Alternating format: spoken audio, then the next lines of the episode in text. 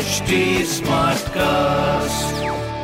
आप सुन रहे हैं एच डी स्मार्ट कास्ट और ये है लाइव हिंदुस्तान प्रोडक्शन हाय मैं हूँ आरजे शेबा और आप सुन रहे हैं कानपुर स्मार्ट न्यूज़ और इस हफ़्ते मैं ही आपको आपके शहर कानपुर की खबरें देने वाली हूँ। तो सबसे पहली खबर ये है कि 309 लोगों को मिल सकती है नौकरी रोज़गार मेला में जो कि 18 जुलाई को होने वाली है। समायोजन विभाग की तरफ़ से ये ऑनलाइन रोज़गार मेला है, ये किसी भीड़ भाड़ वाले इलाके में नहीं जाना है आपको।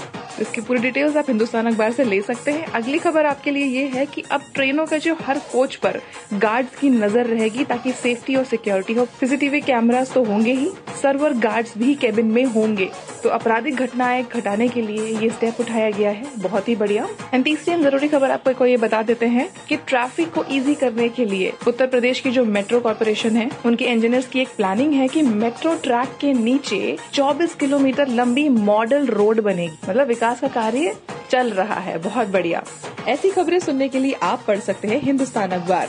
कोई सवाल हो तो ज़रूर पूछिएगा। On Facebook Instagram and Twitter हमारा हैंडल है at the rate H T और ऐसे पॉडकास्ट सुनने के लिए लॉग ऑन कीजिए to W W W dot H T dot com आप सुन रहे हैं एच डी स्मार्ट कास्ट और ये था live Hindustan production smart Smartcast.